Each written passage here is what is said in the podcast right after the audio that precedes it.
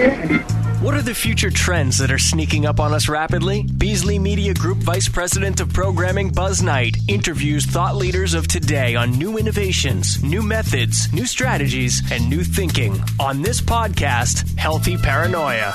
Innovation and new thinking is the core priority of this podcast called Healthy Paranoia. And today, we're speaking to the co founders of the Innovation Lab in Los Angeles, E.C. Morgan and Karen Morgan. The Innovation Lab is the orchestrator between brands, technology, and content creation, and EC and Karen lead the team that fuels the strategy and the content creation. Since we in the audio business need to thrive and survive in the competitive content creation business, I thought we could get some outside our normal thinking lessons to enhance our thought process. Their involvement in brand strategies and new technology is what perked my eyes and ears up. EC and Karen, thanks for joining us today. Tell us about your company. How did it start? And tell us about the types of projects that you and your team are immersed in. Sure. So we started back in 2001 and we're Soma, the Innovation Lab. And we were kind of early in technology back in the days when there were really not even smartphones and content and video were starting to come out into the marketplace. And so we were kind of early in that making lifestyle video content, which then kind of jump us now forward a few years, um, has really moved us into innovation and working in virtual reality augmented reality, um, little AI. And what we really specialize in at the Innovation Lab is kind of orchestrating in between brands, in between technology companies, and then adding that creative kind of user experience level into whatever our clients are looking for. And some of the clients that uh, you might want to uh, mention here on the podcast? Sure. So, you know, we work with companies, you know, B2B and B2C um, we've recently started working with a company called Mursion, who's out of the Bay Area. They came out of the Bill and Melinda Gates Education Foundation, and they create an AI avatar that goes within our showroom that we have developed, our VR showroom. So that kind of acts as a brand ambassador. You can use the AI avatar in marketing, or you can use it in customer service. So that's an example of one of the clients that we work with. Another example, or that they're actually a partner. Another partner is a company called HTC, and they're out of China, and they have the Vive headset and Vive uh, storefront, and so they do VR content around the world. So that would be an example of, of one of the con- brands that we work with.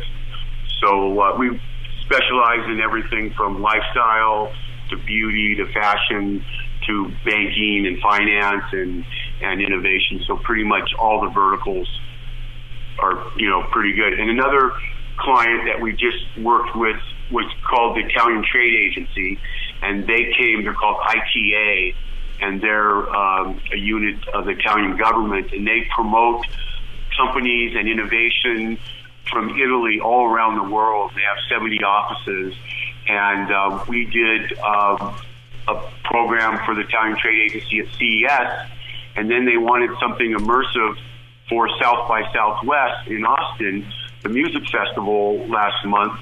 So we created a VR showroom for them that brought uh, foresight and information about what they're doing at the at, at the uh, ITA as well as the companies that they're working with, and they brought over uh, companies in robotics and companies to innovate like that. And then since South by Southwest was a music festival, they brought 12 uh, music comp brands and, and acts from Italy, and they had music videos, and they played live uh, at the pavilion of the Italian Trade Agency. And what was fascinating was they had these video walls that had the uh, avatar, and when people walked by, they commented on their shoes or the outfit they were wearing or did you have a nice day? And they were really surprised that there was a live human behind the avatar that could talk to them. So that was pretty um, pretty innovative. And so those are the kind of uh, companies we work with. Well, can you tell us how you brought your uh, your team together? Obviously, uh, uh, EC and Karen are a, a, a team in life, um, but uh, how did you bring the rest of your your team together, and uh, what was your thought process in the hiring process on, on how you brought that team together? Sure. So, you know, we do a lot of the, at Soma in the Innovation Lab, we do a lot of the front end ideation and creative development, design, and then we have a few development teams overseas that we work with uh, that are very great at the back end and developing minimum viable products to prototypes to uh, MVPs, POCs, and then we develop out further. And in looking for a team that could deliver uh, you know, they are on a different time schedule, so they work at night when we're sleeping. So in the morning, we have you know new builds and, and new uh, new development that we can that we can move forward. So we're kind of almost working around the clock in some ways.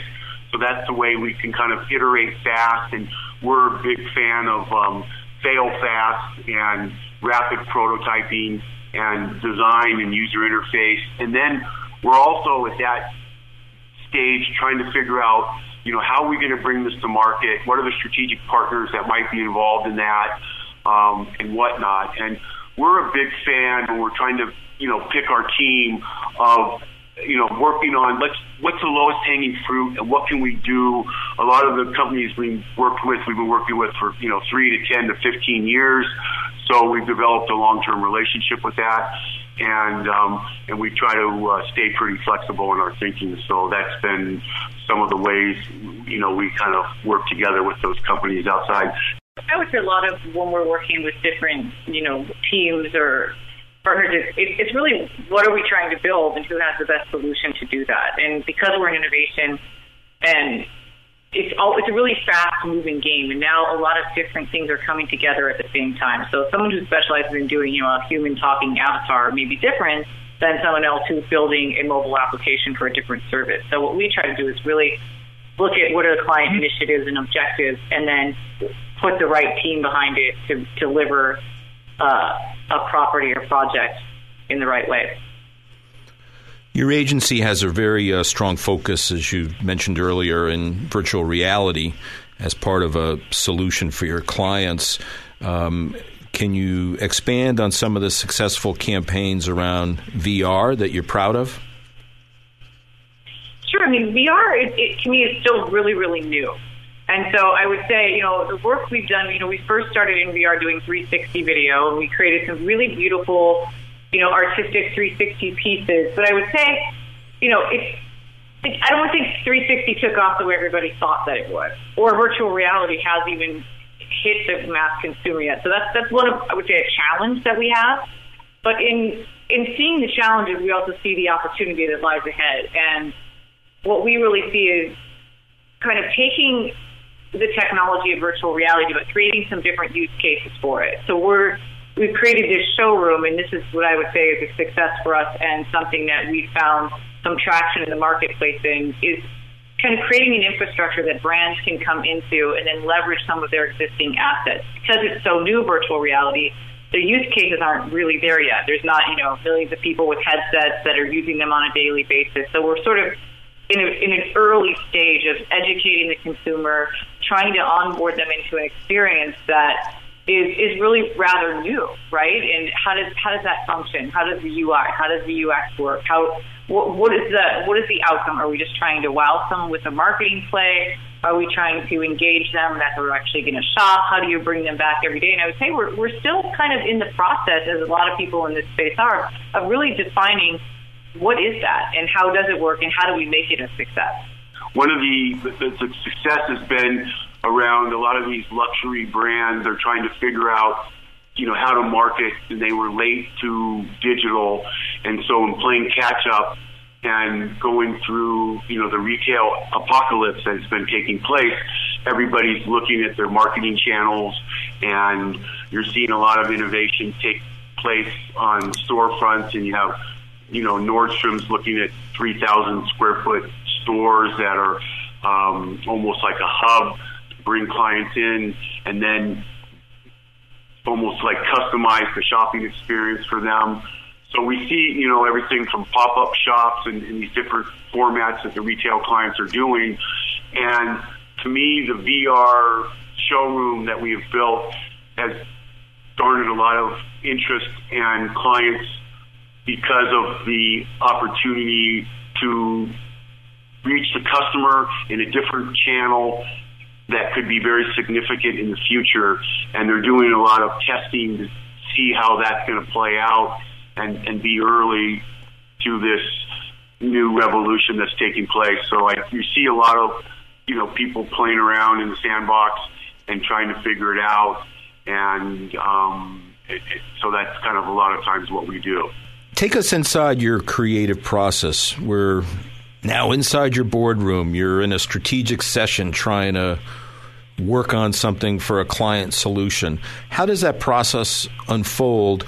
And what can we learn from how you harness the best creative ideas? Sure. So, you know, my background is research and from Wall Street days and industry. So, I, you know, once we identify a brand that we're working with or in collaboration with, we basically do a bunch of research on, you know, what they're currently doing, what is the industry looking like, what is what is the you know key performance indicators that they're trying to do. So you know, getting all that research is kind of the first step to try to understand the industry and the vertical and the opportunity, and then it's in some ways, you know, when you're working with the white space and the ideation phase, is trying to you know, what would make the biggest impact for them on the lowest hanging fruit that could eventually be something that could, you know, boil the ocean eventually, but what is something that we can move on now to kind of show traction and and move the project forward. And a lot of times it's a lot of design and and prototyping and and trying to you know get comfortable in the uncomfortable. And that's something, you know, Karen is very excellent at. And um, she's really the brainchild between a lot of the creative ideas. Gosh, I mean, I guess my process is, is to start with the research and to start with, you know, what is the, you know, kind of work backwards. What is what is the win? What are the goals? And what is the success? And so if we understand what are our goals first, then we can kind of work backwards in the creative process and say, now how do we get there? And you know, a, a lot of it, you know, as a create on, on the business side of things, you have to be very practical. I make a lot of decks, I make a lot of presentations and keynotes, and I try to really work through, you know, as you mentioned before, really rapid, rapidly prototyping things and getting that going. And then on the creative side, you know, I sort of have to sleep on it, right? I have to look at what we're trying to do and go outside or go to the beach or figure it out in another way that's maybe not you know sitting right at my computer trying to do it. You know, that's where sort of the the genius and the subconscious meets the business initiatives and the objectives. It's kind of have to let let go a little bit to let the creative come through. Lastly, how can our business of radio learn from the Innovation Lab and even potentially in the future collaborate with uh, your many great assets? I think to me, the customer is you know, and getting the the customer is in the user experience is, is, is so important. so you think about you know the customers that BBGI has and the audience that they have, and then figuring out the audience that you know that you reach is a very highly educated um, audience that brands want to get in front of. So, you know, what could we do in kind of 3D immersive content that your advertisers take advantage of and offer them a multi-platform solution? I see, you know, a lot of broadcast companies, radio stations, publishers, they're all looking at how do we use the immersive channel as a as as marketing and then revenue generation. And I think you know that is something we're all trying to look at, and uh, that would be fun to look at and see how we could collaborate on that. every business, in my opinion, needs to just stay at the core of their business. In you know, radio, you tell stories, you play music, you listen.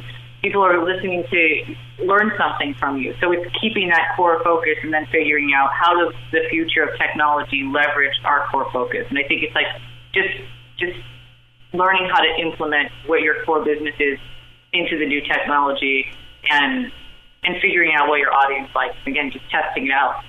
And it's funny when I when I saw your name, Healthy Paranoia, I thought about that saying, you know, getting comfortable in the uncomfortable, which is it's not necessarily easy, but it's it, I think it's it's a must for you know trying to play in this new technology world. EC and Karen, I really appreciate you joining us today. Thank you. Thank you. We enjoyed it. Innovation and strategic thinking come in all forms, and we need to challenge ourselves and be inspired by new methods outside of our traditional world.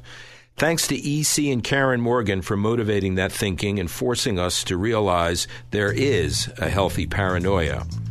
On the next episode, we'll talk with Andreas Mai, the EVP of Market Development and Innovation for Keolis North America, about autonomous driving and the evolution of transportation. Thanks for listening to Healthy Paranoia with Buzz Knight. Steady production guidance provided by Boston Beasley Media Group's Mark Clark.